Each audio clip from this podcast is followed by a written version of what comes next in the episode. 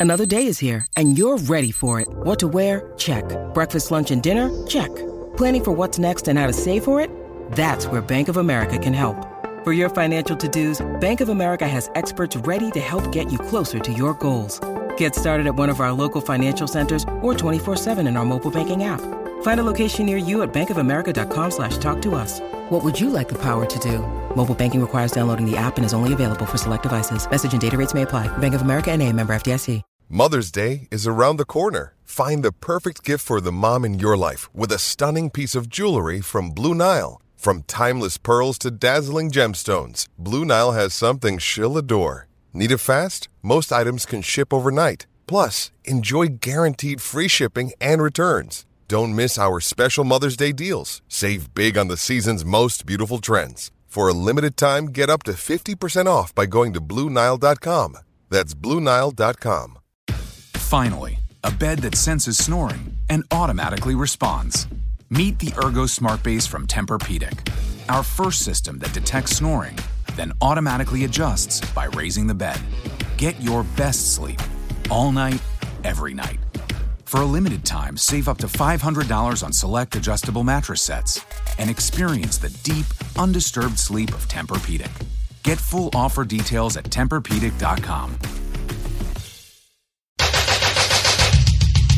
You're listening to the Bears Brothers podcast and postgame show, the place where Bears fans across the globe hang out online after every Bears game. Now get ready because it's time to bear down. Bear down.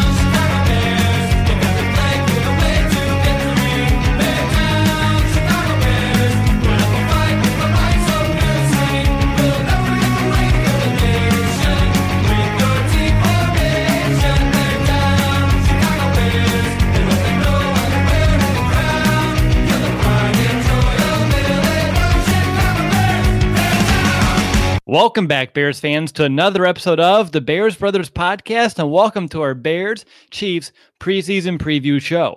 The final whistle just blew, and our Bears beat the Kansas City Chiefs 27 to 20 in a game that doesn't matter, but Coach Nagy does have the 1-0 edge over his mentor, Andy Reid.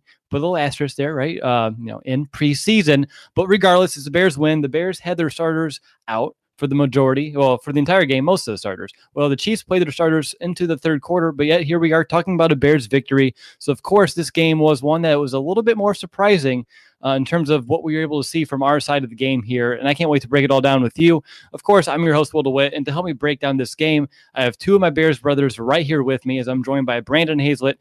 And stepping in for Nicholas Moriano is Will Ingalls.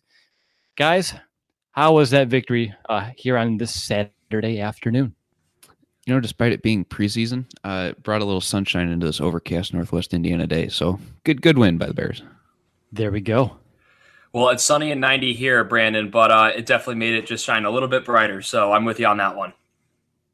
Exactly. It started raining here this morning, and then the game came on, the sun came out, and I was like, well, this is a good sign. And here we are talking about, again, a 27 20 victory uh, here on Saturday afternoon. So again, even though the Bears decided to sit most of the starters, and I'm going to poll the room here about if they agree with the decision or not in a little bit. Uh, we're still here to share our analysis on the game, and it's time to just jump right into our opening drive and the first quarter of our show. And let's begin with this week's monster moment. And I'm going to go ahead for my monster moment. I'm going to give it uh, to the touchdown on the Bears' second series. It was a 29 yarder by Kevin White. Kevin, he set it up beautifully with that stutter step, found himself wide open for the easy score. Was this play perhaps the most pivotal moment of the game? No, not even close.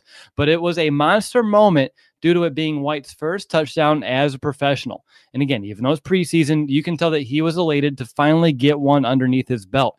And I'm sure it's going to make him more confident moving forward. It only took, and I had to do the day calculator here, 1,213 days since the day we drafted Kevin White for him to finally reach pay dirt. So for it to finally happen, it's going to be my monster moment this week. And Brandon, I want to hand it over to you for your stat of the game. I feel like we should have broke out the party hats for that monster uh, moment there. Uh, but my stat of the game is going to be zero. Uh, I don't have one. No, I'm joking.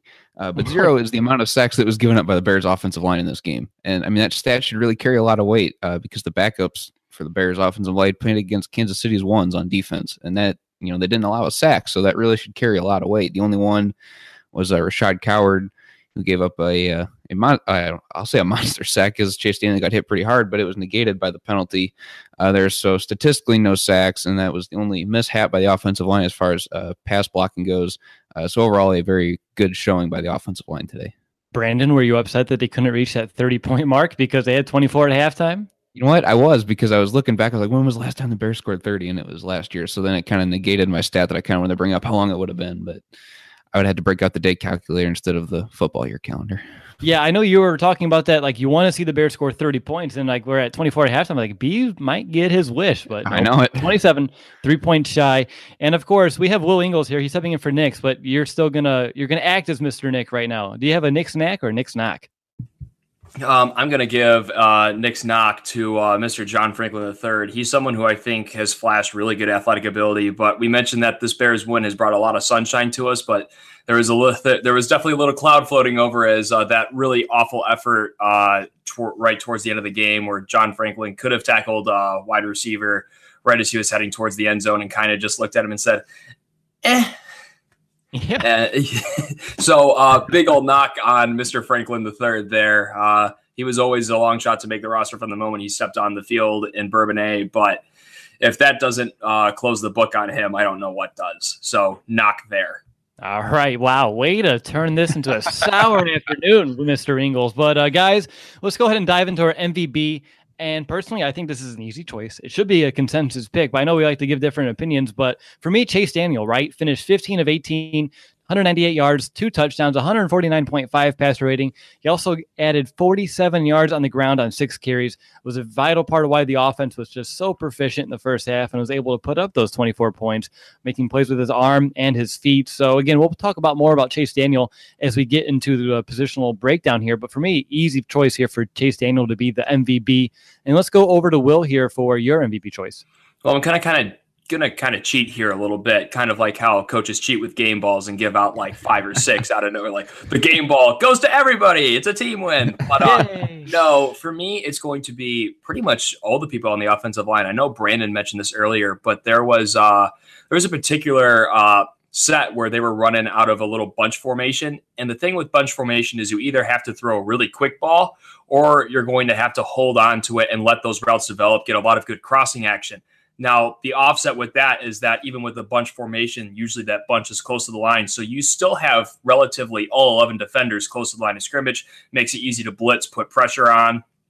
And if your offensive line isn't able to hold up to let those longer routes develop, then, you know, that bunch formation kind of goes for naught. But because that offensive line held strong, you had a lot of bunch formation sets do a lot of damage just like the monster moment you mentioned, Will, that was out of a bunch formation as well. And that crossing action definitely messed up uh, the defensive backfield on that. So my MVP goes to uh, basically all the people who play on the offensive line. Very solid performance today.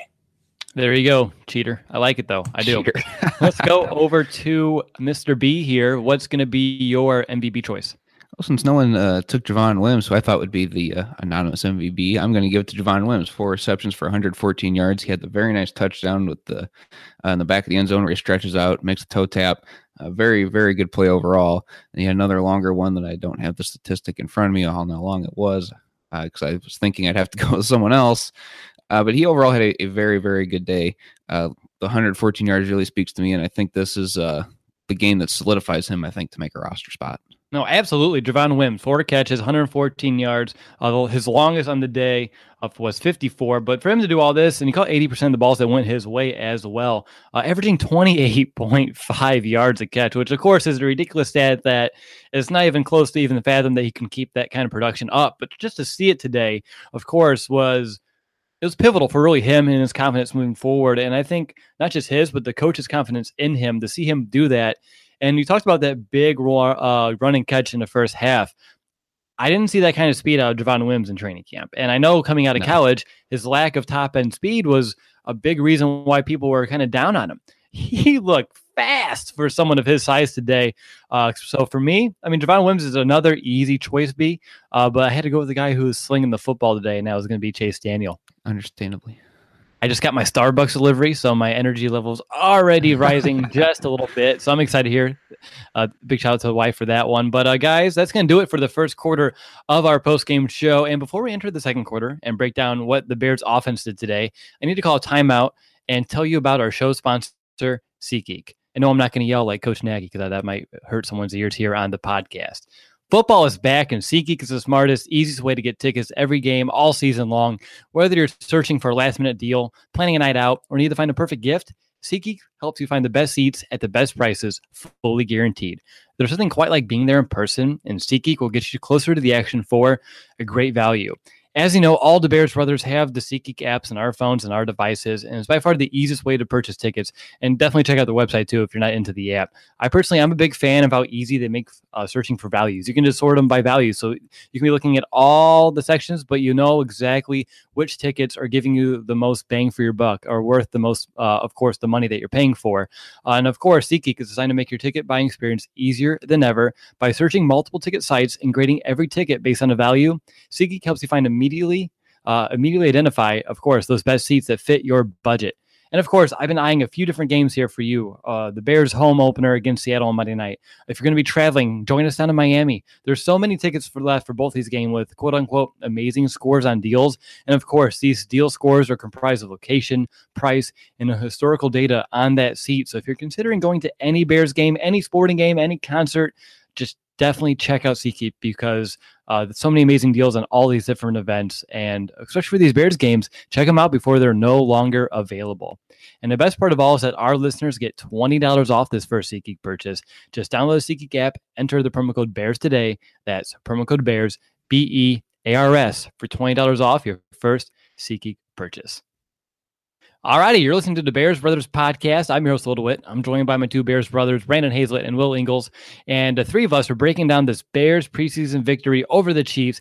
And it's time to discuss the Bears offense. And guys, just to start this things off here, the second team unit came to play. They put up 280 total yards, 24 points in the first half. And if I tweeted it at halftime, like, you know, the Bears are on pace for 560 total yards and 48 points. That's ridiculous. Now, of course, they didn't hold up to that. Um, unfortunately, Chase Daniel just needed a rest. So Tyler Bray came in. No, that's not really what happened. But uh, no, for them to do that, though, against the Chiefs starting defense, I, honestly, that needs to be like the biggest takeaway because a lot of teams or a lot of fans uh, looking at this team heading into this game were a little upset that the starters weren't going to go about to play. But regardless, when a second team came in, it was almost looking like they were the first team unit out there, which should give you a lot of confidence in what uh, Nagy sees from the first unit in order for them to have to sit in this game. But every time that the offense touched the ball in the first half, uh, besides that one play that they had with one second left, uh, they scored points. And all this, again, coming against the first team defense. So for me personally, overall, very impressed with what they're able to accomplish in the first half. Uh, let's go over to Will, Mr. Ingalls. What is your some of your general takeaways from this offense? I think it's just worth focusing on this first half because in the second they kind of you know took it a little bit easier. Yeah, I, I, to me, uh, you look at all the players overall, and and they all fulfilled their jobs. They did it very well. Um, I look at the play calling personally with Nagy and the separate formations, all the separate motions you know, and the way that he creates success for his players, he makes it easy for his players to succeed. Whereas, you know, in the John Fox era, and it was kind of up to the players to make a play, you know, against the scheme and against everything that was game planned against them. Here, uh, Nagy makes his players uh, have opportunities on the field, and then it's just up to them to execute, opposed to them going above and beyond like in years past. So, I think you really saw that. Um, it's not, of course, you know, our best athletes, our best options, you know, executing here, but it shows you that with this scheme, it makes any player uh, able to be successful in this. So that's what I took away. I think this offense will provide a lot of opportunities for uh, everyone, whether that's Robinson, whether that's Gabriel, whether that's Cohen, whether that's Howard. I think it will provide them a lot of options to succeed. And I think we saw how Nagy will go about that and how it spreads around and how it creates a lot of open options and spaces, uh, no matter what the scenario is. Yeah, and for all this to work, it's going to really depend on the quarterback and ball placement. We'll talk about that here in just a little bit. But first, let's go over to Brandon here for some of your opening thoughts on the Bears offense. Yeah, I'm going to hop on board with the uh, the coaching scheme uh, here uh, that Will brought up because Jim Miller and Adam Amin brought up in the in the game broadcast that they talked to Matt Nagy and they said, you know, he's going to be more in tune, more zoned in with his play calling, play it like it's going to be an actual game, a lot more situational, things of that nature, despite the ones not being out there. That's how they're going to go out there and approach it. It's going to be just exactly like it would be a regular game. Uh, so I don't want to say, you know, what you see out there is what you're going to get. I still don't think he showed everything, but he did the absolute, I think, almost all the right moves that a coach could do. Uh, in my opinion, as far as this game goes, as far as play calling, it was an even distribution between run and pass. It was 25 passes, I think, for the game to 33 runs. A lot of those runs came at the end of the game to run down the clock very, very good game management by Matt Nagy and his staff today. Yeah, I have no complaints with anything that I saw from him. I mean, in the one, he even tried calling a timeout when that fourth and one when they did a quarterback sneak, well, fourth and like six inches, and because they, pretty much knew exactly what we were doing. And he tried to call that timeout to change some things, um, but he didn't get it in time. Which I mean, not faulting it for him, but he knew uh, he had an idea what he should have done uh, differently. And of course, uh, for me, it's not a big issue. Just something I just wanted to point out. Let's go ahead into positional breakdowns here and let's talk about the quarterback and let's talk more about Daniel, my MVP choice, because today he was taking matters into his own hands and even feet. Uh, he was able to put the ball in the right spots to get his guys in the prime opportunity to catch that ball on the run, turn up field, and gain additional yards, or like in the one uh, route to Ben Braunecker over the middle of the field, for him to turn away from the defender in order to create some space. So for me, uh, it just proves how much accuracy and ball placement is going to play a vital role in this Bears offense because, you know, you can be like a Jay Cutler with a strong arm and hit the guy right in between the numbers. But if you're not setting up your guys in ways to uh, avoid defenders after the catch, uh, you're going to be really leaving a, a lot of yards on the table today. And I thought Chase Daniel did a great job of getting the most of all these opportunities, especially with the guys uh, that he was throwing to today. So for me, again, 149.5 pass rating. Not a lot to complain about, if anything at all. And let's go over to B. Finally, a bed that senses snoring and automatically responds. Meet the Ergo Smart Base from Tempur-Pedic, our first system that detects snoring, then automatically adjusts by raising the bed. Get your best sleep all night, every night. For a limited time, save up to $500 on select adjustable mattress sets and experience the deep, undisturbed sleep of Tempur-Pedic. Get full offer details at TempurPedic.com. Be here, your take on Chase Daniel? Yeah, I was going to say the scrambling thing. He had that 28 yarder up the sideline, which was impressive. Uh, I thought just his ability to recognize the play. He rolled right out of the pocket, and the defenders were kind of running with the receivers down the field, and they didn't respect his feet. So he knows that, and he runs down the field and you know whether or not the flag should have been thrown at the end there with the hit. I mean, I think it was a good call to put the flag back in the pocket personally, uh, but I mean, just efficient, really. 15 and 18 for 198 yards. Last he first of all, side note, he likes this 198 combination because last week he had 189 yards, so I thought was kind of interesting. Another beast stat of the game for you. Um, but I mean, just overall efficiency by him. Uh, the veteran presence really showed up. And Nick brought up uh, earlier in the preseason and training camp that you know Chase Daniel is really the the preseason wonder. He's thrown, I think he said 24 touchdowns prior before this preseason. Uh, I didn't count how many he's had so far this year, but he's obviously bumped that number up. Uh, so he, he knows what he's doing out there. Uh, it just doesn't necessarily get the time in game time come regular season, but that's okay. He's he's really showed that he's going to be a, a very good option as a backup quarterback. Yeah, exactly. He looked like a starter out there today. He played with one, and we talked about it. What we saw at training camp when we were there at practice, right? He plays with his heart on his sleeve. He's always going to energize his guys. He's going to go out there and take the steps necessary to put the offense in a position to succeed, whether it be scrambling for a first down, uh, putting the ball uh, in the right spot. It's again everything he's doing. Uh, at least what we saw today. It's it's really nice to see because a few weeks back we were wondering, ooh, is he going to be a reliable backup? And I think he's silenced his critics over the last two weeks. Let's go over to Will and to start off your conversation on Daniel. I have one question. Did you know or did you think he was as quick as he was? Because I was surprised with the speed that he was able to play with today. Believe it or not, I actually wasn't too surprised by that because if you look at his two starts that he's had on his career, which were both Week 17 bouts where the Chiefs didn't have any playoff implications on the line, he, I want to say he scrambled, you know, both of them were pretty similar, like seven rushes for like 56 yards or something like that, which of course, you know, is a little bit different, you know, that average for a quarterback, just because a lot of times when you recognize that all the defensive backs, you know, are turned around, you kind of have free reign to about a 15 yard gain every single time but th- he's definitely someone who is adept at getting out of the pocket using his wheels to pick up first downs as well as being an accurate passer as well. So I guess I wasn't very surprised by that, but it was good to see that, you know, as his age has continued, he's still willing to uh, have that other facet of his game available.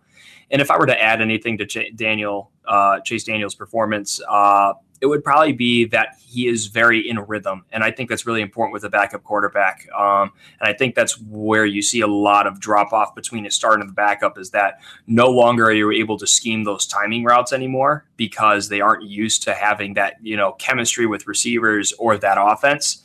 I think we saw that Daniel has definitely the ability to have that timer in his head to just you know whether that's just step one two throw um, he knows where where those routes will open up and he knows what that timing will be so very impressive outing from daniel today Mm-hmm, no doubt about it. All right, guys, let's uh real quickly. Tyler Bray uh, finished five of seven, 72 yards, uh, 104.5 pass rating. So two quarterbacks over 100 today, which is again nothing to complain about there.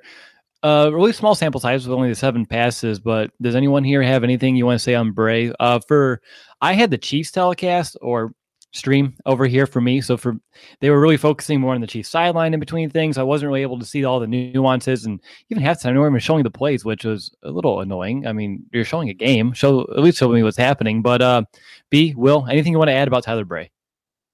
Not really, just overall again with Chase Daniel. I mean, the veteran uh, savvy, he was efficient out there I mean, in a small sample size, five of seven for 72 yards. I mean, he's had worse performances, I think. So he, he I don't want to say solidified anything, but he put, a, put out a pretty good showing today. Nothing over there, Will. For me with uh, for me with Tyler Bray, um, I think he looked solid. I don't think there was anything wrong with what he did. I think that last throw to Wims, I think he put that in a very good spot where only Wims could make a play on it, which Wims yep. had to make an adjustment and make a very good play on the ball. But still, that that placement was excellent by Bray. I think the issue is no matter how well Bray plays going forward, I don't think there's a roster spot for him here. So while I think his performance was admirable, I give it a B plus, something along those lines. I don't think there was really anything wrong with it. I just don't think that you know he could have gone seven for seven for 700 yards and seven touchdowns, and I still don't think there would be a spot for him on this roster. Yeah, no, exactly. I mean, it's, it's the numbers game. That's really what it all comes down to in terms of uh, Tyler Bray. All right, guys, let's have it over to running back, and let's start off with a, just a general question here. And I'm gonna go. I'm gonna go right back to Will for this one. Are you worried about the Bears still not really able being able to establish a run, especially when, again, it was the second team unit against the first team defense. No Jordan Howard, no Tarik Cohen. Uh, Benny Cunningham was able to put up 22 yards on those seven carries, um, but maybe this is more of a concern for uh, Taquan Mizzell, right? Four carries, six yards, wasn't able to do too much out of the backfield. Didn't look too great overall, but what did you take from the Bears running game, especially in the first half? I know they didn't really rely on it too much, especially with Daniel playing as lights out as he was. Exactly. I actually think the running backs were the worst position overall today, if you ask me. Even on the larger runs that were broken out, it was either a result of uh, misplaying things. I know late in the game, I know you were asking me for the first half, but later in the game, I want to say it was Knile Davis uh, bounced one back to the sideline. Even Tyler Bray got to throw a shoulder in on that one, but that was because the defensive end didn't play contain the right way. He had his shoulders turned towards the line of scrimmage, and it just allowed Davis to cut around the outside. And I think that was honestly the story for a lot of the runs that broke for a lot of yardage. I think the offensive line did a relatively good job, at least creating windows and gaps for the running backs to go through. I honestly think overall the backs did a horrible job of reading them, and when the gaps were open, they were very poor at being able to shoot them when the opportunity was there. So overall, very poor shoring for the running backs. You have to hope that Howard doesn't get hurt because I think uh, I think at times Cohen has shown the vision necessary and kind of that trigger when the hole is open to shoot it. But I think Cunningham was relatively unimpressive. Even his longer run today was because he was able to score it out of a pile. It wasn't because he read and the play was designed that way. It was just kind of a broken play with missed tackles and then him being able to bounce around the edge. So overall, running backs to me were the worst position on the field today. Yeah, I mean, like, I mean, wide receiver played well, tight end as well. Uh, we already talked about the offense line, which again we're going to talk about these positions here in a minute. Quarterback, pretty phenomenal. So yeah, running back easily uh, the weakest part of this offense today. B, anything you want to add about any of these running backs or running game in general uh, as we go forward here? I just want to say it is preseason for all of us. I missed the Benny Cunningham touchdown run because my pizza wasn't warm yet. Um, so I was standing by the microwave for that touchdown. But uh, anyway, uh, I, I earlier, I don't remember if it was this week or if it was last week. I was talking about how the run game needs to get established and the offensive line needs to do a better job. Uh, I'm going to take back what I said about the offensive line and put it more on the running backs because I counted a couple missed holes by Taquan Mizzell. There was a huge one off to his left at one point. He just hops right in the middle of the line and gets like eight yard. Like you got to be able to show a little more patience and be able to have your head on more of a swivel to be able to see where the holes are going to be at. And that's something I think is really going to hurt Mizzell when the, the time comes for cuts because I'm not sure that he makes it with the performance that he put on today, just Mizzell notably. Will, I'm going to put you on the spot because you know Brandon, Nick, and I in the podcast we've talked about this off and on over the past couple of weeks, and you you know you've been doing your own training camp, so you've been a little busy. But as of right now, who's RB three? Uh, I think to me it still has to be Cunningham. I don't think I don't think it's because Cunningham has overachieved by any means. I think it's because everyone else on this roster has shown that they haven't earned anything uh, regarding an RB three spot. So for me, it's still Cunningham, not because I'm overly pleased with what he's done, because I'm more displeased with what everyone else has done. You know, Nall's a guy who I wanted to root for to win that spot this year. But I mean, he was another person who I didn't think had any good runs that were because he executed the play call. I think it's because A, the offense blocked extremely well and held on to their guys for a really long time. That long sideline run towards the end of the game that he had, he didn't shoot the hole that he should have. He bounced it out to the outside and ended up going backwards a ways. And if the, the line didn't hold their blocks, he was going to lose about five or six yards. So, I mean, even when guys are breaking, you know, long runs, uh, especially, you know, as the, you know, three, four, five RB spot, you know, it's, it's often due to the fact that the offensive line, tight ends, and wide receivers are doing phenomenal job downfield and not that they're reading the play correctly. Yeah, I think the reason why you know Benny's going to be the third running back is not again he didn't even have many rushing attempts last year, but it's going to be able to. It's more of what he provides in terms of an outlet out of the backfield. I mean, today the three catches for like thirty yards or so, and again, nothing world beating, but effective. And I think if you can be an effective uh, back, especially if you're going to be the third back on the roster who can come in, uh, be an outlet pass in the flat, I mean, you're doing a serviceable job out there. And I mean, as of right now, I don't really trust Mizzell or anyone else on this roster behind him, uh, Nall or who else? Knile Davis? No. So for me, well, that's, I mean, it's a pretty, uh, you know, cut and dry type of situation here. But guys, go. Help. Oh, go ahead, B. Go I, say, I want to help real quick too. Uh, defend Cunningham for running back number three, as I think we're all on board for it. Uh, but he provides a lot of special teams value too, because I haven't liked Mizzell out of the, the kick return so far either. I think Cunningham, and I don't know that he'll get that chance, but if Cunningham's given the ability, I think he could do it better than Mizzell can. Yeah, it's going to be real interesting. Again, we'll talk about special teams in a while, but who's going to be that kick returner? Because they've done Davis back there, they tried Ayers back there, and those are two guys who I don't expect doing that job come week one. So I don't think we've seen exactly who's going to be taking those responsibilities come the regular season. But getting back on track, let's go back to uh, let's get to wide receiver here. Uh, Taylor Gabriel, he started. He had the first catch of the day for the Bears. He had 10 yards, and that was about it. I think they just wanted to get him out there in a game situation and then get a catch under his belt. I'm like, all right, you're good. You're you're a starter though, so back to the sideline for you. And then uh, I we were talking about Kevin White a little bit with that 29 yard catch, but uh, guys, I want to open the floor to you first, and Brandon, uh, you can kick things off here. Some thoughts about some of the wide receivers that played today. Um, Javon Williams was really the big standout. Led the team with four receptions, 114 yards. Uh, he was my MVP, obviously. Kevin White, I think he really needs to uh, go to the Kansas City locker room at some point and go shake all the hands of the guys on the, the Kansas City special teams for creating that penalty that you know, a couple plays later led to his touchdown. Uh, because without that happening, I don't think that Kevin White gets a touchdown today because uh, he was only targeted twice. So he made the most of his opportunities, had two receptions on the two targets. So I, he did a, a, pretty efficient job. He was out there quite a bit, uh, him and Marlon Brown. And I mean, we didn't even see Marlon Brown's not even showing up in the stat sheet. Oh, there he is, zero for one. Uh, I so, believe he got concussed midway through the game, if I'm not mm-hmm. mistaken. Did he? He did. Interesting. I didn't know that. Um, so I guess I don't know. I think Will and I talked about this at one of the one of the last training camps we went to. We kind of looked at Marlon Brown and we're like, yeah, he's kind of he's kind of out. He just isn't really impressing. And as much playing time he's been getting so far in the preseason, he's not making his impact felt. So I think Marlon Brown's going to see his way out here pretty soon. Uh, but tight ends, I was uh, overly impressed with Ben Braunecker aside from the one drop that he had uh, in the situation that it was in. Uh, Benny Cunningham again making the most of his opportunities, going three for three for 30 yards. Uh, overall, pretty impressive by the top four guys uh, on the receiving uh, depth chart here. Well, not depth chart, but stat line. Yeah, no, I got you. Let's go over to Will here. Some thoughts on the wide receiver play? Uh, I think we mentioned with Wims kind of solidifying that spot. I think Kevin White also, you know, more or less solidified that he's at least worth carrying on this roster. Not that not that cutting him and losing about five and a half million dollars ever was really a, a realistic possibility per se, but I think both of them solidified that they have uh, they have tools to offer to this offense in the regular season.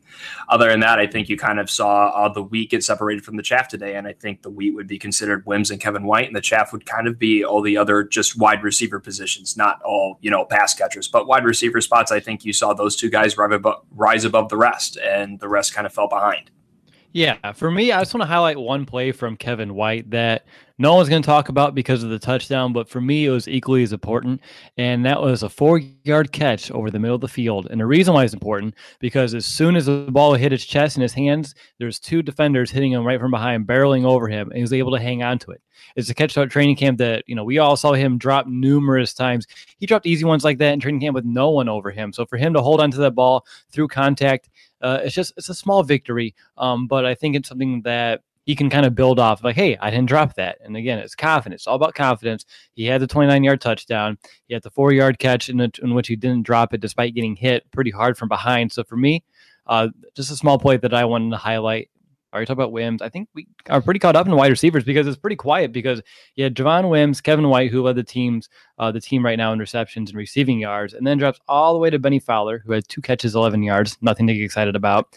Uh, Taylor Gabriel, already talked about this one catch to start the game off, then goes all the way down to Marlon Brown, which was just the one target. So let's move over to tight end here, and Will, over to you. Uh, ben Braunecker, two catches, 31 yards. Does he make a case to make this roster now. I know Adam Shaheen, of course, the injury is going to play a factor in this, but I thought with Shaheen being out, Braunecker has a good chance of making this team. And with the performance like today, I think he did a good job with his opportunity.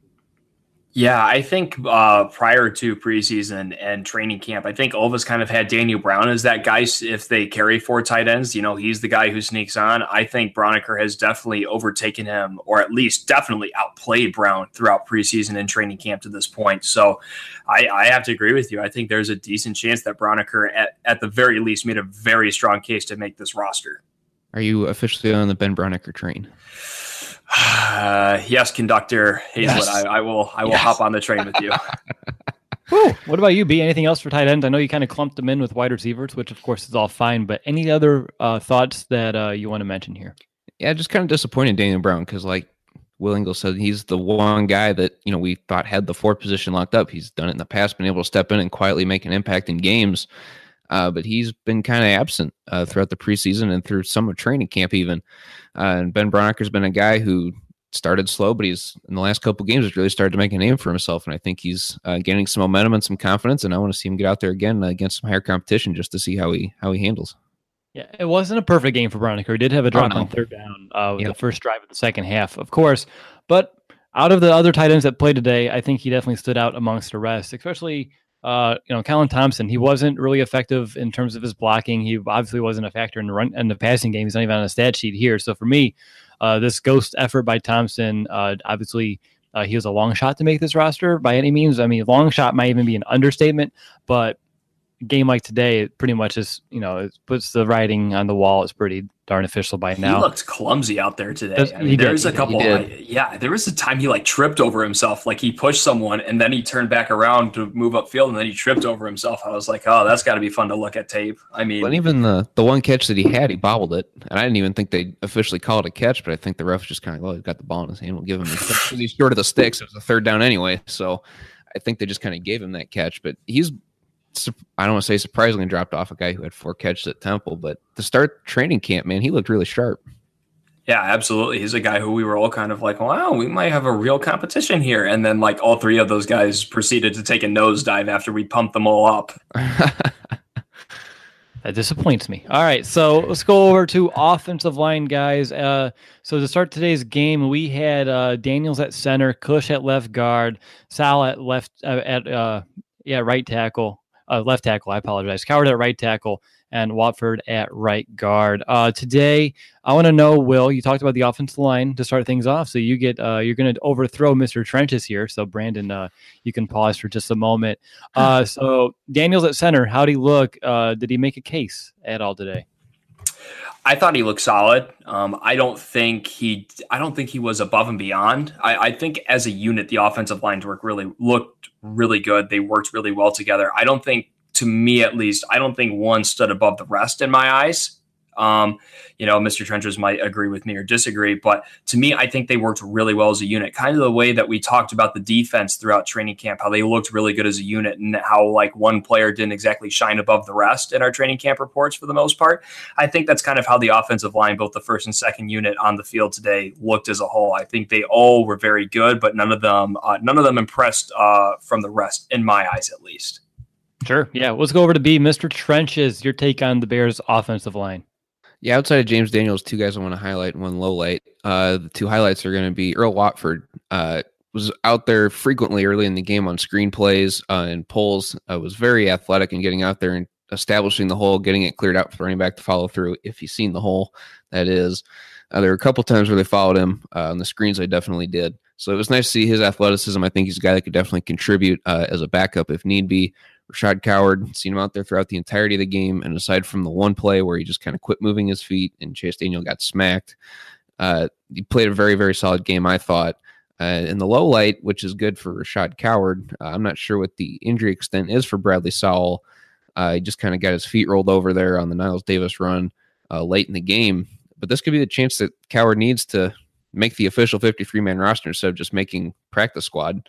Uh, so I think that, you know, Coward really has to make the most of this opportunity now, and I think that he's definitely capable of doing it. He's got the hands, got the placement, uh, has the athletic ability, just has to be able to get over that mental lapse of occasionally not moving his feet. Uh, so if Bradley Sowell can come back, then he'll be that that swing tackle. Uh, but if not, then Coward's definitely got an opportunity here. Yeah, and it all depends on how many offensive linemen they want to take. But right. I want to echo Earl Watford. He's someone uh, since the beginning of training camp throughout preseason who I've highlighted as he's really solid. You know, he can step in at guard and the offense looks fine. I mean, he, like he said, he can do it all. He can run block. He can go ahead and get ahead in the screen game as well. So for me, Earl Watford, who's someone who I think is a very underrated signing right now by the Bears. He's not being talked about a lot, which is a pretty good thing for an interior offensive lineman. Um, so you talked about the injury of Sal, and I want to get your guys' thoughts here on this because I'm slightly worried if this is an injury that kind of lingers because it was pointed out that there's only he's the only offensive lineman on this roster with any left tackle experience besides our starter in Charles Leno Jr. And of course, you would hope that maybe Coward can translate, but him going from defensive nose tackle to right tackle I think it's a lot to ask if he had to step in over at left tackle. Maybe they flip Bobby Massie over, but even he doesn't have that kind of experience. And do you even want Bobby Massie, you know, protecting Trubisky's blind side? Will shaking his head no. So I I agree with that one. But anyone here want to? Uh, I know B, you already mentioned it. So Will, uh, how worried would you be uh, if something would happen? Say if Sal's out for a while and we have to have Coward be the sole swing tackle. Uh, yeah, like a nine out of ten. Uh, I would. That is that is like DefCon two in my eyes. I mean, of course, that means Charles Leno has to go down at left tackle. But you know, you mentioned uh, B mentions you know kind of the lack of discipline with uh, Coward's feet at times. Yeah, that from you know that turning into a you know a two yard negative run play or a throwaway by Trubisky. That kind of mistake on the left side is uh, Trubisky's like head snaps back, you know, on just a blindside sack, probably sack fumble if it's something along those lines.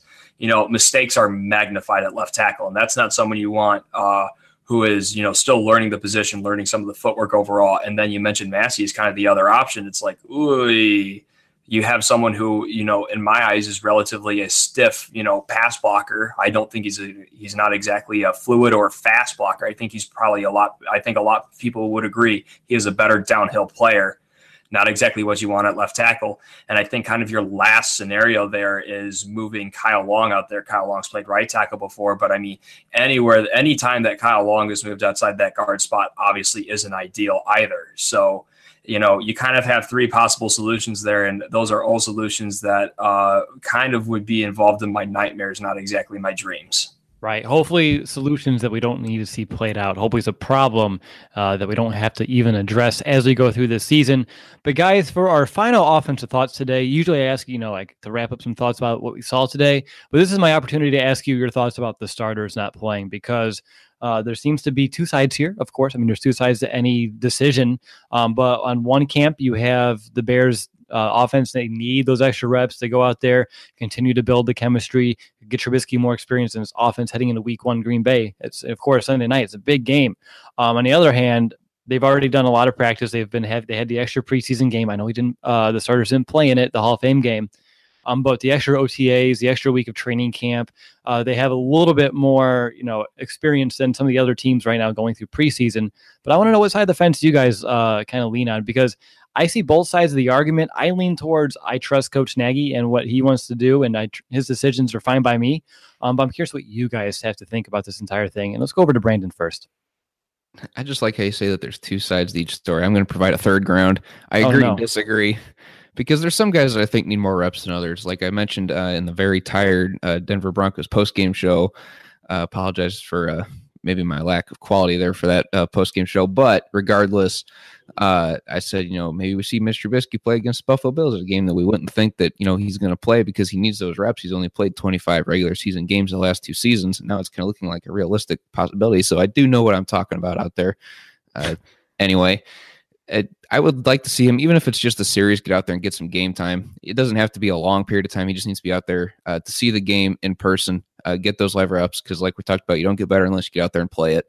Uh, so a guy like Trubisky, I'd like to see him at least get a series, especially in these preseason games. Uh, not enough to really do a whole lot, uh, but enough to get in there and get some game time action. Uh, but guys like Jordan Howard and the entire first string offensive line, they don't necessarily need to be out there. So there's some guys that need it, but some guys that don't. And I trust Nagy that he's got the right guys out there and the right guys on the bench. So, what about you, Will? Uh, you and I were talking about this a little bit in uh, pre-show, but uh, I always watch these uh, these programs on NFL Network called America's Game. They always do a special. They bring in a few people from the Super Bowl champions from that year, and they interview them. They kind of go throughout the story of the whole season. They'll start in the offseason and really go step by step. You know, this game was a big turning point. You know, this was how you know we went into this game plan against you know the divisional playoff game. Some some things along those lines. You know, you get to have a little bit of time with those personalities and. I will tell you that I've watched nearly every single one of them, and the preseason has been brought up one time throughout that entire series, and that was the 1999 St. Louis Rams when Trent Green got hurt in a preseason game, and Kurt Warner came in, and obviously the rest is history. I have never heard an NFL team say, "Golly, that third preseason game is where our season turned around." You know, obviously, you know people who paid to go, you know, watch them play, I think that's a huge bummer. And I think that's unfortunate that, you know, a lot of people made plans to travel out there. I know a few, and I feel really bad for them that there wasn't a whole lot of notice. And obviously, there's probably a little bit of buyer's remorse there. But at the end of the day, I don't, I, I think this is probably how the NFL is going to start trending in the future. How, you know, if the NFL, you know, big heads don't want to have cut the preseason from four games to two games, then I think a lot of NFL teams will say, well, we're going to play our starters for the first two games, but we're not going to play them any more than that. And I think the TV ratings might do the rest of the work from there. That, of course, goes away from a bear centric approach. But at the end of the day, I'm not too worried about this at all. I think what we see in Green Bay would be largely unchanged if all the starters played today or not. Yeah, Coach Nagy right now he's at the podium. I've just been kind of watching a few comments roll in. Uh, from what I see from um, Adam Hoge here, he's uh, saying that Pat, uh, Nagy's up there at the podium, passionately defending uh, his decision here. Which again, that's what you expect your head coach should. to do as he should. But he also says that he acknowledges like that the questions about this decision are fair because it's a little bit unorthodox. So again, he even uh, can acknowledge like, yeah, I understand why you would have some questions here, but trust me, this is the right decision.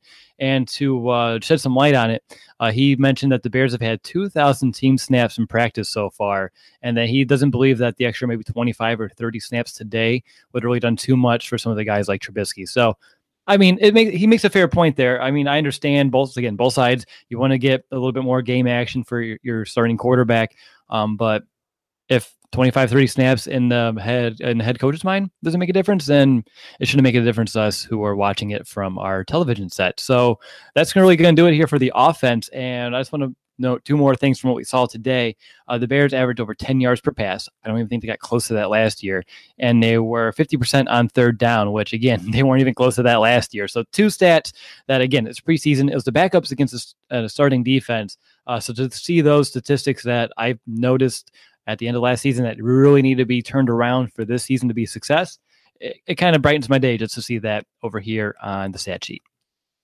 All right, so up next, we're going to enter the third quarter of our show and break down the Bears defense. But first, I just want to remind you that you still have plenty of time to pick up a copy of our Chicago Bears 2018 season preview magazine. It's over 130 pages and it includes staff and player profiles, uh, schedule slash opponent analysis, stat projections for who we believe are making the team, and much more, including all of our official record predictions. It's only $4.99. And Will, I know you played a very pivotal role in getting this magazine done. Again, I appreciate all the work that you put into this. I want to know your thoughts here. Why do you think our listeners would find this to be a valuable resource to have this season? Well, to me, it's because it has literally a little bit of everything. Actually, a lot of bit of everything. It's 130 pages of Bears content. I guess it's probably a lot of bit of everything.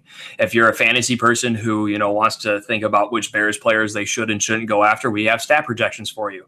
If you're someone who wants to learn a lot about you know the new coaching staff that's coming, you know some of the guys that aren't you know don't have the spotlight, such as like Nagy. What if you want to learn about his assistants? We have really good detailed uh, coaching profiles there, and I wrote the one on Coach Nagy, and I strongly strongly believe that you don't know half the stuff that I wrote in there. He's got a great story. Highly recommend that you guys go. I mean, go in and read that as well.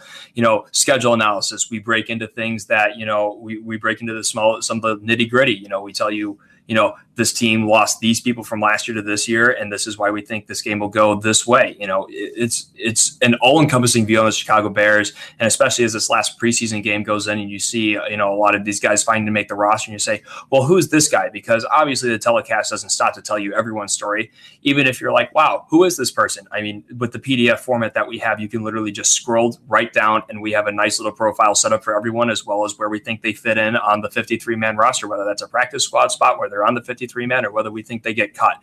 It has a little bit of everything, and I highly recommend it. Not only myself, but a lot of guys put together a really quality product, and we're really proud of it. Couldn't have said it any better myself. So definitely pick one, one up today. It's at thebearsbros.com slash mag, or just Google Chicago Bears season preview magazine and it'll prove that there's nothing else like it because we're every single result on that page. Again, only four ninety nine. It's the price of like the Starbucks drink right here. Of course, less than a value meal at your favorite fast food restaurant. And again, it's purely content. There are no ads inside of this magazine. It's 100% from the time you open up the magazine and so you scroll all the way down the final page, it's just pure Bears content. And just a big thank you to each and every one of you, the tons of Bears fans that have already purchased one of their copies. It's a great way to support our show and our efforts. And I appreciate you guys taking the opportunity to do so. And so far, just positive feedback all the way around. So I appreciate everyone who has not just purchased one, but taken uh, some steps out of the way to let us know that they appreciate the efforts that we put into the magazine.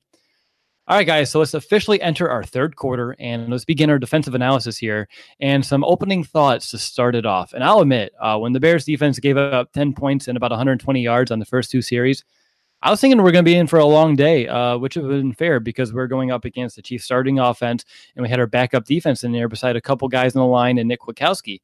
But then things started to click. The Bears defense kind of turned the ship around. They forced two, three and outs at the tail end of the first half, uh, and then forced the Chiefs. Finally a bed that senses snoring and automatically responds. Meet the Ergo Smart Base from Tempur-Pedic, our first system that detects snoring, then automatically adjusts by raising the bed. Get your best sleep all night, every night. For a limited time, save up to $500 on select adjustable mattress sets and experience the deep, undisturbed sleep of Tempur-Pedic. Get full offer details at TempurPedic.com to turn over on downs after they marched 65 yards down the field to start off the third quarter. Uh, guys, I want to know: Are you surprised by how well that they fared against the starters, and why do you think the Bears defense played so well? And Will, I mean, you play linebacker uh, for you know college, so I think you're the perfect guy to ask here. You know, for me, I was really impressed with how the defense, like you mentioned, kind of turned it around because when you're on defense and starts stuff starts going the wrong way, it's really easy to panic. It's it's really easy to kind of lose some of that confidence. And on defense, that can really be a losing battle because you know when you talk about momentum swings, it's a lot easier to carry that momentum on the offensive side and making plays because in this league, it's easier for the offense to execute than for a defense to defend.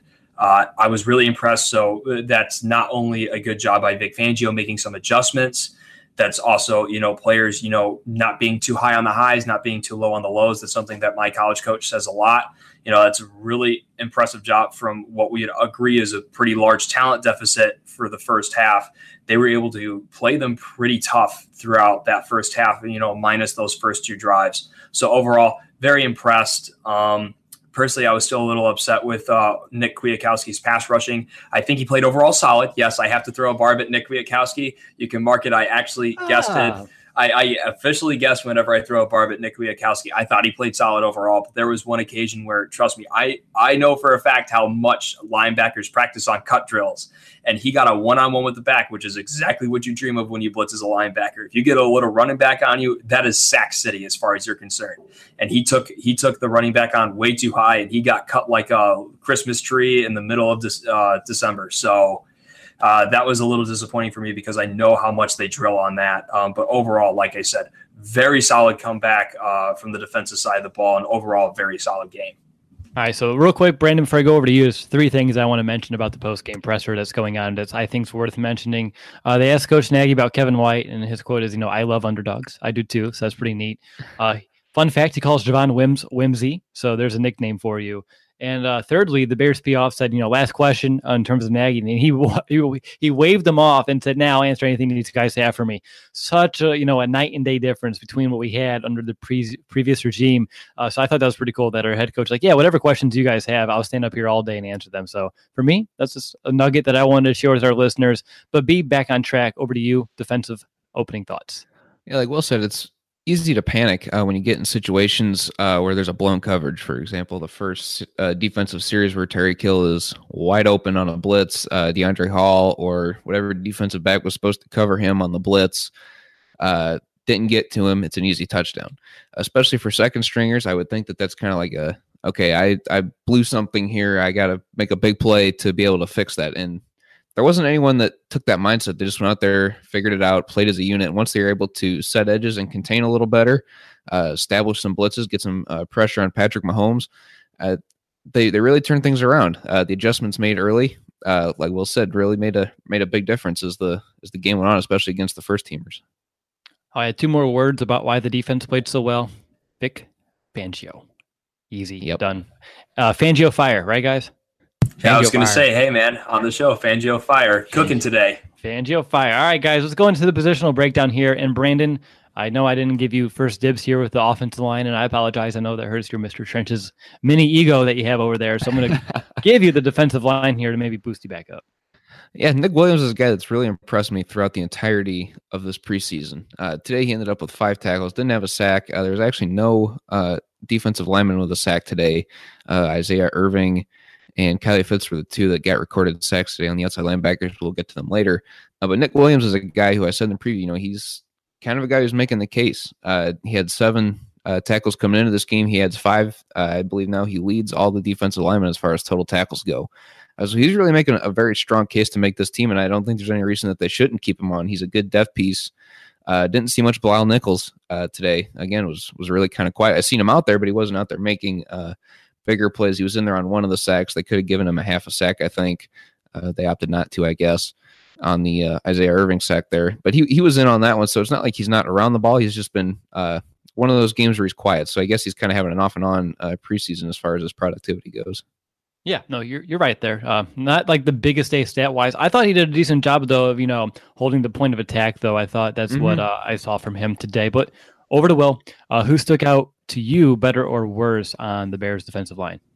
definitely have to agree with Brandon here with uh, with Williams having a very solid day. Um, you talk about having depth amongst the defensive line, and honestly, you have your starters, and then you kind of have that battle between Goldman and uh, Roy Robertson Harris, and whoever doesn't win that job is kind of your depth piece there. Um, I really don't think they found much of that depth, so it's good to see that. Uh, at least there's someone who seems to be taking the charge and uh, at least giving some confidence that the Bears will have some kind of depth amongst the defensive line. So Williams for me was that guy who stood out.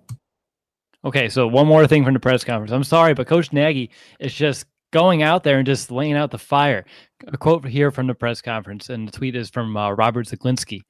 Quote, I don't care what Bill Belichick does. I don't care what Andy Reid does. This is my team. I like it. Conviction. Yeah, I saw that pop up on my phone, and I, I had to like uh, had to contain myself because I think my eyes just like kind of like lit up and went around like a slot machine. I was just like, oh my gosh, I love this guy. I know, right? I mean, when you think you can't like coach anymore. He says something like that, and you're like, yes, this is what we need here in Chicago. This is what we've needed in here in Chicago ever since Lovie Smith left almost a decade ago. So this is again, I just can't wait. This is gonna be a lot of fun. It's gonna be a real fun season. But real quick, guys, it wouldn't be a defensive line talk without talking about uh, Roy Robertson Harris and John Bullard. Uh, Robertson Harris today had the two tackles and that's about it. And where is John Bullard on this good old stat sheet? Mm, uh, one, tackle, tackle and one quarterback. Yeah, and he went out with an injury at one point too, but I seen he was able to come back from that. Yes, a little bit of a hand injury, which had me a little worried, uh, considering uh, what we saw last week against the Broncos with Leonard Floyd. But uh, guys, thoughts on this? Because I thought neither really. Again, like well, I think exactly what Will said about uh, what running backs no one's really making their case, and I think this is kind of the same between these two guys, where uh, again, a lot of just eh, between them and nothing phenomenal, nothing great, but I think they'll be solid. I just don't anticipate a lot of greatness from either of these players right now. Uh, anyone want to chime in here? I don't think greatness is the word that I would use. I think they're going to be uh, decent guys that are going to be able to uh, hold their gaps and be able to play good, solid defense. But as far as productivity goes, I think Roy Robertson Harris is the guy that's got the, the lead right now. Yeah, I mean, again, I didn't say I expect well, greatness. I said I don't. Right.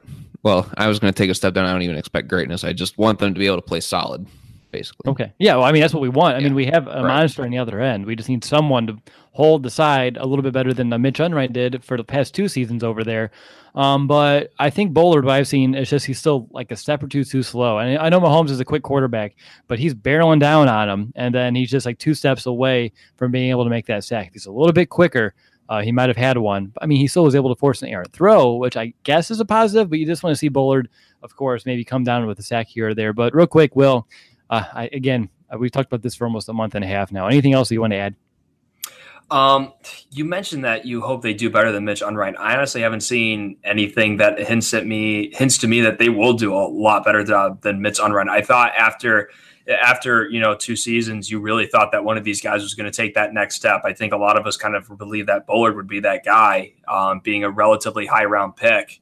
And I think both of them have really disappointed me overall. I still think they'll be solid, like you guys have mentioned, but what one of those guys was supposed to really become that third monster on that defensive line and really open things up for the outside linebackers who we knew all season long were going to be a little sparse on that end, a little bit uh, behind the eight ball.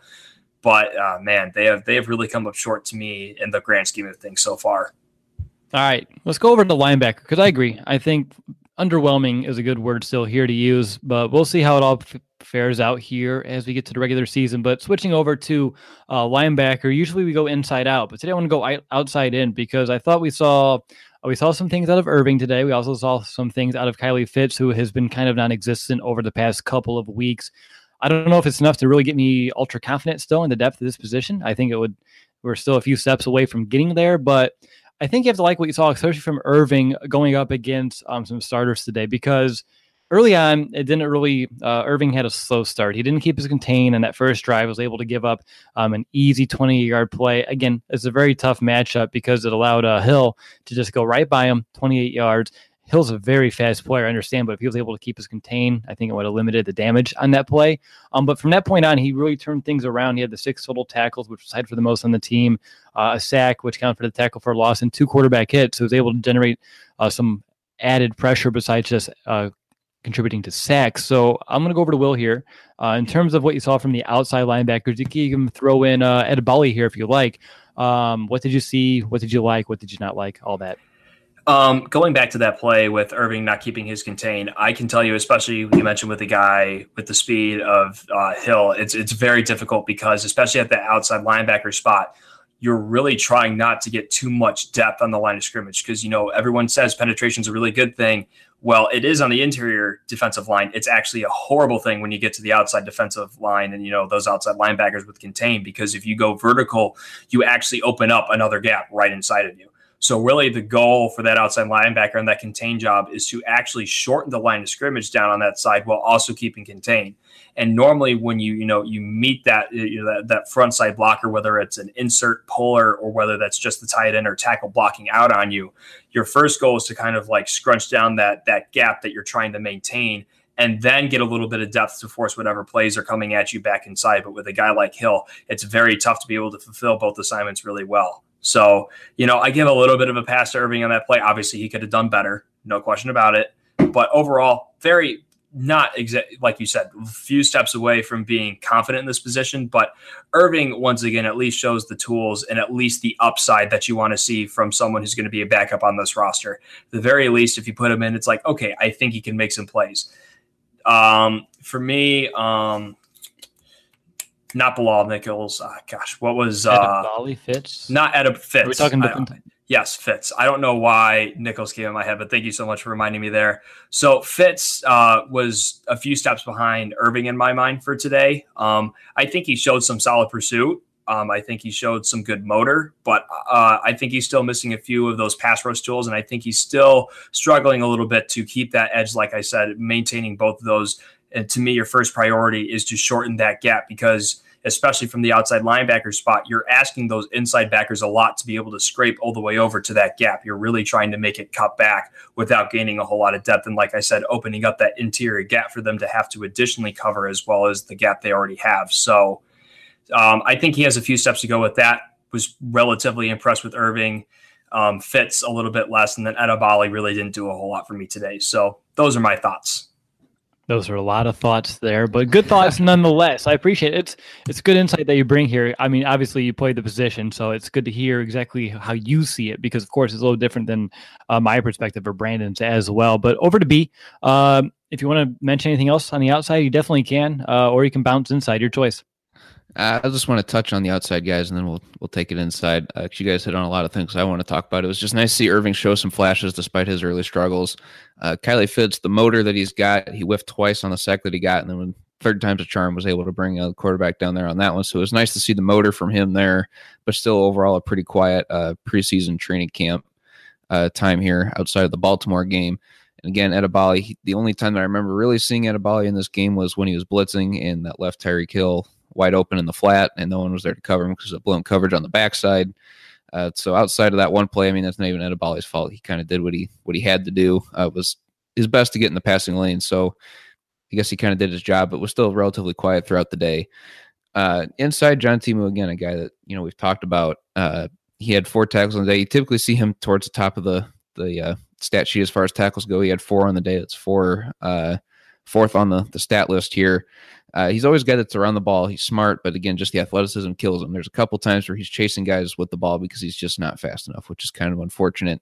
Uh, I think he'll still make the team as a special teamer, uh, but as far as the defense, he's starting to. Uh, my confidence in him is dwindling as far as how comfortable I am with him out there. Because last year there were times where he was out there calling the plays, because when uh, John Anderson or Nick Kwiatkowski was calling the plays, John Timu would have to come in and do that, and the defense was a lot more set and a lot more ready to go because Timu has that demeanor, that confidence and leadership ability, but he just struggles athletically. Uh, so my confidence in him out there to be out there in the field in the regular season is dwindling, and I hope that we don't have to see him out there. Uh, Joel E. A. Buniwe was another guy that I, I had highlighted. Uh, just his athleticism. Uh, he only had two tackles on the day, but it seemed like he was around the ball a lot more often than that. So it was it was nice to see him get out there and get some playing time, uh, extended time today as well. Yeah, when I'm looking at the inside guys, number one, I'm surprised, and I'm sure this will get a laugh out of Will, but uh, Nick Kwiatkowski doesn't even make the stat sheet. He played into the third quarter. Like he is not. I don't see him at all. I think Will's zooming into the camera trying to check that stat sheet, but yeah, no, he's not on there. Which is a surprise for an inside linebacker. He should be on there for something, even a half of a tackle at the very least. You know, get involved in the play, but. I think the Chiefs did a good job of you know evading around him. A lot of their work today was on the outside, was along the boundary. So for of course uh, someone like uh, who doesn't have the sideline to sideline speed like Roquan Smith, uh, he's not gonna be able to go out there and make those plays uh, nearly as often. Um, but yeah, you talked about Iggy. Uh, he was always around the ball. He had a little bit of uh, what do you want like not nastiness to him, but a little bit of you know like grit when he was going into the you know into the pile. Just I, you like things like that, especially here in Chicago, out of your defensive guys, especially at linebacker. But let's go over to Will here for the inside guys, real quick. What did you see um, that you like to mention? Did you like how Fangio was uh, utilizing both of the? I think at the time it was Quit and uh, John Timu on the blitz. Yeah, I, I appreciate especially that creativity. Um, overall, you think of Fangio as an overall conservative defensive coordinator, very much a bend, not break in a lot of ways. Is that's especially, of course, he's mentioned a lot that they want to create more takeaways. Um, but regardless, that's kind of just the defense he likes to play. Um, so I appreciated the creativity and the aggressiveness of those blitzes, especially with the inside backers, because it's, it's, most people are not used to him doing that. It's really a surprise when he does it. The big takeaway, I think you guys covered the people who were on the field really well. Um, one thing I take away is that uh, Roquan Smith had an earpiece in, kind of like a, uh, headset basically as far as what he would have on the field.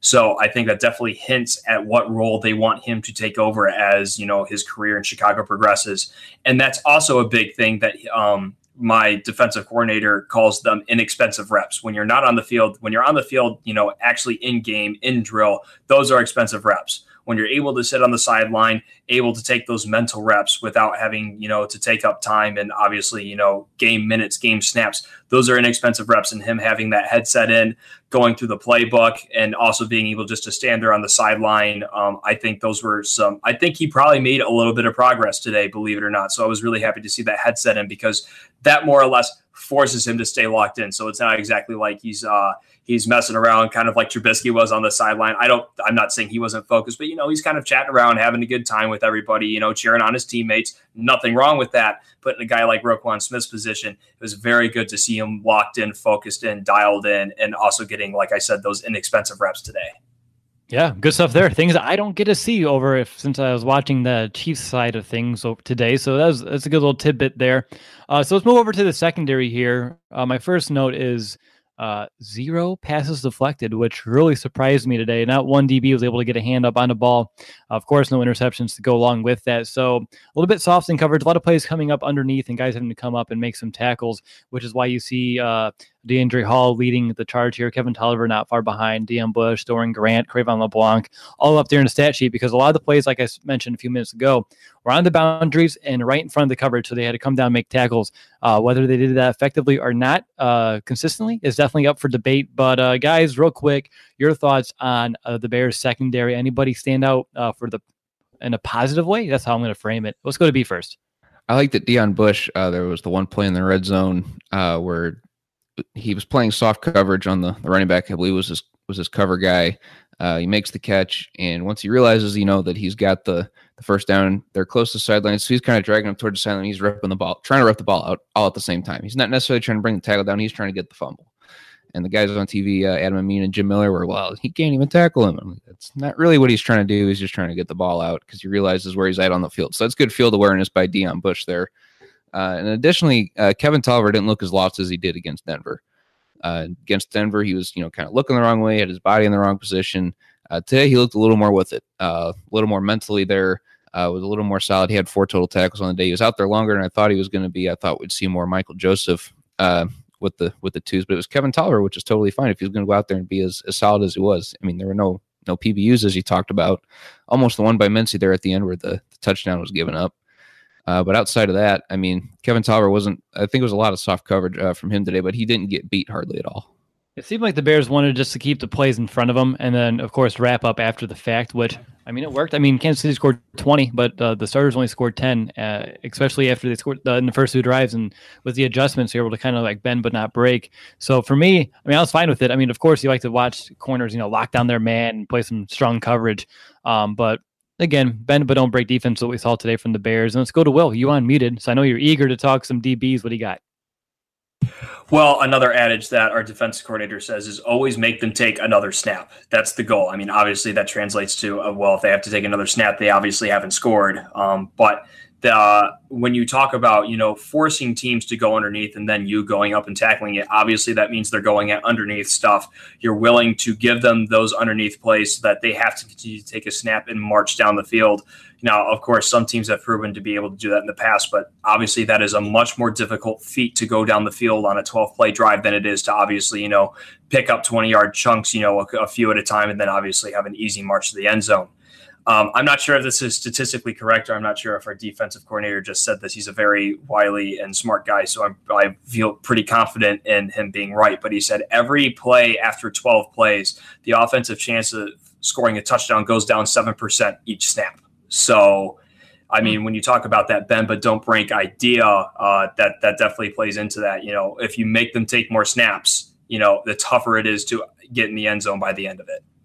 I like it. I like it a lot. So real I quickly, go ahead, B. I think there's some evidence for that though. Uh, the Bears had a goal line stand at one point in the game where Mahomes ran back from I guess 15 all the way back to the 25 and ended up throwing it out of the back of the end zone because the coverage was was pretty solid. I don't know how many plays that there were, but it took him a while to get to that point. So I guess that's uh, an example. Exactly, and I mean when you when you get so many plays, obviously you open up those uh, those uh, windows for mistakes. So whether that's a holding penalty, whether that's a false start, every time you ask the offense to go up and execute, you know it's a chance for them to make a mistake and for the defense to pounce, which is exactly what a Vic Fangio defense does. they wait for that little open thing of oxygen so that Fangio fire can eat it up and go right through. You know. I like it. Real quick, uh, that downs uh, turnover on downs was a 13 play drive. So there just a, there we go.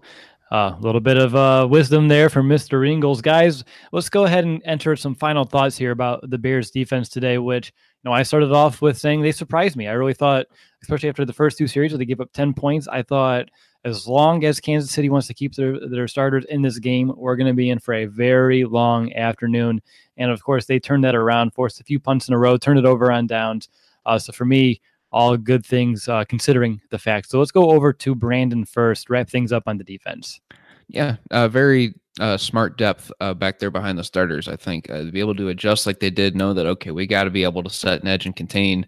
Uh, we got to be able to contain Mahomes, or he's going to beat us on his feet, and then we're going to send blitzes up the middle on third down, really get him uncomfortable. Uh, being able to recognize uh, game situations where they could pick out his weaknesses as the game goes on, I think that speaks volumes to what we have as far as mental depth behind the starters. And over to you, Will. Overall, solid. Um, I think the only thing that I didn't like is, I mean, uh, Deiondre' Hall and Deon Bush, I think played solid, but I think it's a it's not exactly their fault. Um, I don't think Kansas City exactly attacked the intermediate to deep routes a whole lot, but you really want to see that next guy in case you know whether it's Adrian Amos or whether it's Eddie Jackson. God forbid they go down. You don't want to even think about that scenario. You love those two and they team up back there. They obviously have established some chemistry, but what if one of them has to step back in? I wasn't too like I think they did well, but when you talk about you know going underneath now, now you're just asking them to come up and make a tackle, which isn't easy always in the open field. But uh, overall, I didn't see anything that made me feel ultra convinced that uh, that they could step in in a pinch and be a really good player in a regular season game on the field. So maybe that's me being a little critical, too critical. But uh, overall, I didn't see anything that made me overly secure in them backing up uh, both uh, Amos and Jackson.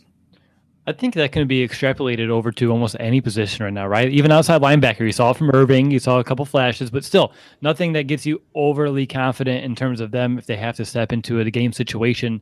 Because uh, I feel like right now they're just obvious weaknesses. Say like you have a you know Hall go in there for one of the safeties. That's someone who obviously, if say week one Aaron Rodgers would just go after and go after and go after. It just makes total sense. And same with like Fitts. I mean, they would just keep running towards his. Uh, fit, you know, I can't say Fitts here. They would just keep running to his sideline as well because I mean we've seen the struggles for him to hold the point of attack a little bit, keep contained, and of course uh, track down some ball carriers. So for me, I agree exactly what you said. Will there's a and I think this could be extrapolated through all three phases of the Bears defense. Um, but I'm going to take mine a little bit more positive here today. Again, uh, after they gave up some 10 points, they made some adjustments and were able to turn things around. Uh, two of 11 is what they uh, the Chiefs finished on third down today. So when it mattered, the Bears found a way to get off the field. Yes, I know the Chiefs were two of three on fourth down, but two of 11 on third down is still a really good stat, uh, nevertheless. So for me, uh, I was pleased with myself in the Bears defense today, especially with the talent gap.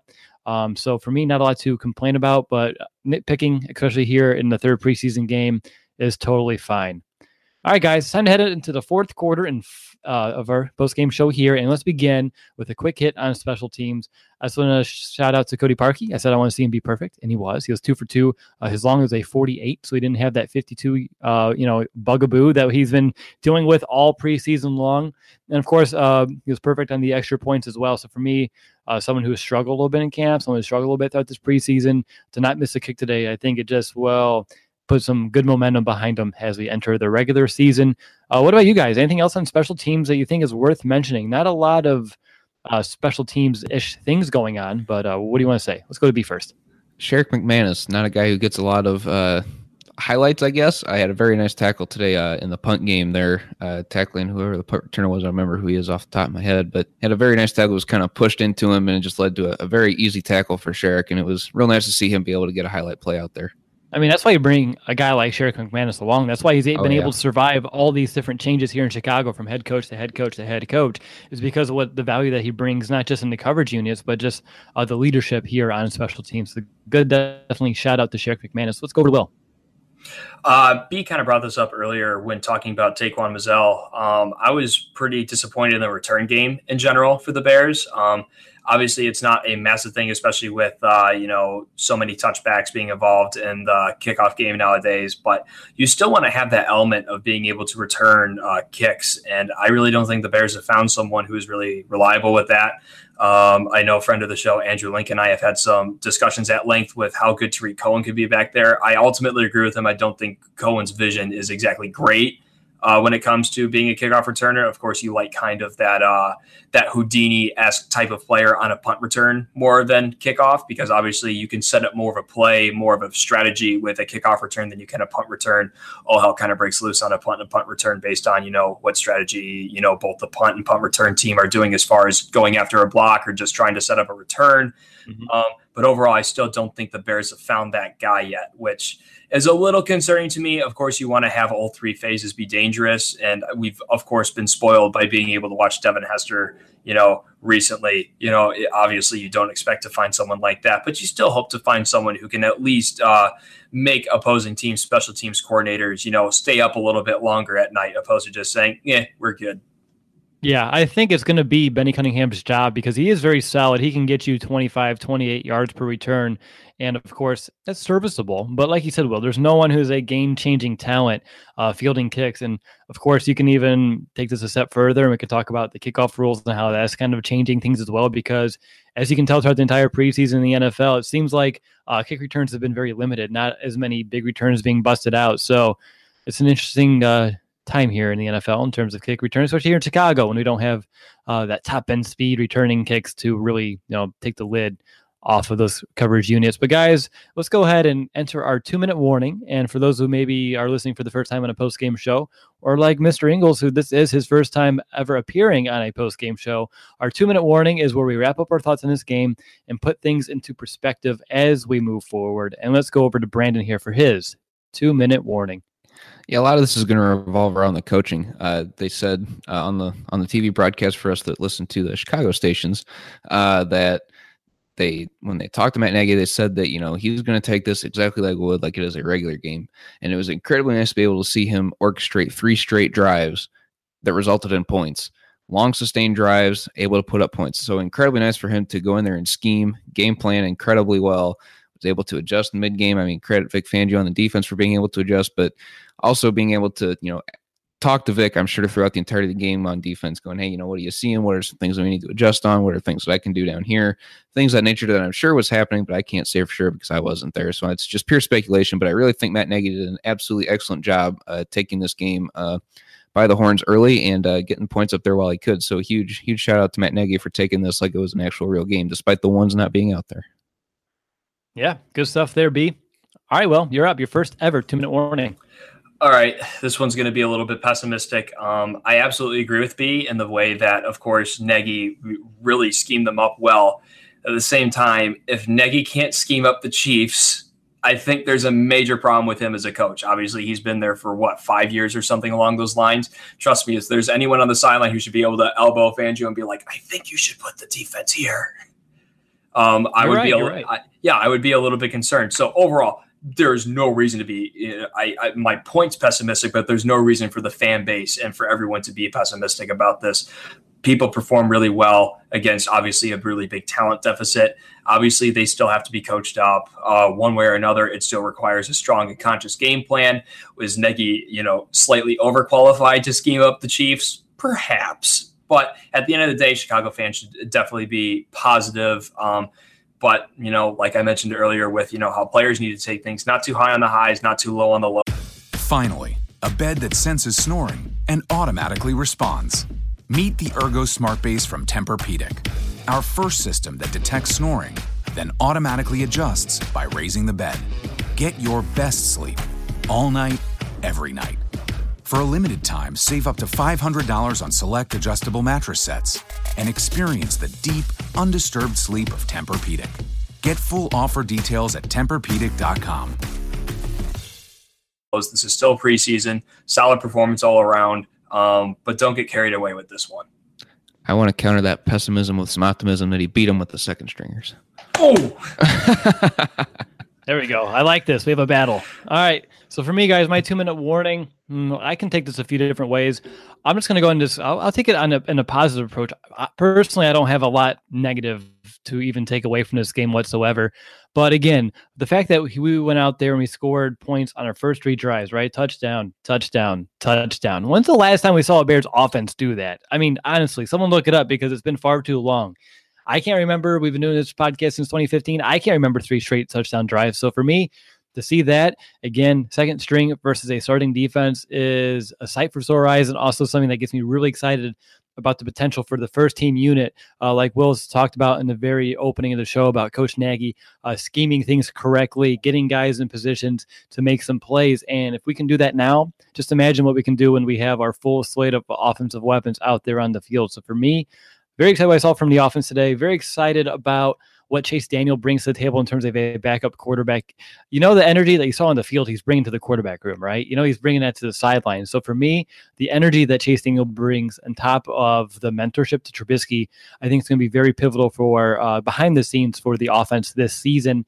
Um, and over on defense, again, I think there weren't a lot of standout performances, but overall, as a unit, which is something we saw at training camp, they came together and played very solid football. And like Will said, a lot of bending, not a lot of breaking. So for me, lots of positives to take away. Uh, I, I will admit, heading into this game after the news broke last night that none of the starters were coming out, uh, Will and I had a little powwow right before kickoff, about 20 minutes before, and I was like, man, it's gonna be a long afternoon. I don't know if I want to watch this whole game and have a full post game show. Like, we're gonna keep it brief. And here we are again talking for I don't even know. It's been about an hour. I'm assuming about all that's going on. I'm excited about what I saw today. So I'm happy that uh, I was proved wrong and I'm able to be excited what I saw in the Bears' fourth preseason game, regardless that the vast majority of the starters did not play. So for me, if that's going to excite me, I can't wait for a couple weeks once we get to week one, just how excited things are going to be uh, throughout the entirety of this season. All right. All well, right. You I, have got point? something you for point? you. Um, so you mentioned it's not three straight touchdown drives to start the game, but 2016 against the Giants, the Bears started out touchdown, field goal, touchdown against the Giants in 2016. So Keep not three, not three straight touchdown drives, but I was like, gosh, I do only remember one in recent memory that they started out the game pretty hot on offense. They proceeded not to score for basically the rest of the game, but still. Figures, right? But hey, I mean, there we go. That just proves it's been at least 2016 since they opened up three uh, offensive drives with points. And again, it's preseason. It does not matter whatsoever, but it's a sight to see. And to see it at Soldier Field in their debut here, I think putting up some offensive fireworks uh, should get the fans excited, should get the players excited about the potential. I mean, last year at home, we weren't putting up a lot of points. okay, we weren't putting up a lot of points in general. So exciting. It's promising. And I think exciting and promising for the offensive mindset heading into the season, uh, it's just going to be huge for everyone involved. So, uh, again, I, I don't want to say excited again, but I am. I'm very excited. All right, so that's going to do it, Bears fans. I hope that you've enjoyed this episode of the Bears Brothers podcast. We're going to be back uh, as we near next week's preseason finale. And before I forget, I'll let you know that we are hosting a live Bears Packers preview show. I already talked about this last week, but I need to let you know one more time. I'll probably let you know a couple more times as we lead into it. Uh, it's going to be on Saturday, September 8th at 1 p.m. It's at Pheasant Run Resort in St. Charles, Illinois. And if you're interested in meeting and joining us for this live week one preview show, you know, you can just show up. I mean, that's pretty easy. Or if you have any questions, reach out on Twitter, Facebook, send me an email, will at thebearsbros.com. But I really hope that you can join us, come out, support the show, and meet us on September 8th at Pheasant Run Resort in St. Charles, Illinois. Again, the show time is at 1 p.m. the day before the, the kickoff game here on September 9th. All right, so I want to thank you to everyone who's watching our show here on YouTube. I saw about 150 to 200, depending on the moment and it's Saturday afternoon. It's a nice day, presumably where you're at. Maybe not in Northwest Indiana. Beats kind of frowning over there. But for you to take your time, of course, to not just watch this Bears preseason game, or if you didn't watch it, join us for the recap. I appreciate it. I really do because I know Saturday afternoon there's a lot more exciting things that maybe you can do. And of course, another big thank you to every single one of you who are listening to the podcast. I think I can speak when everyone when I say that I just can't wait for the regular season. It can't get here soon enough. We'll talk to you soon for the final week of preseason finally. But until then, bear down, Chicago. Bear down!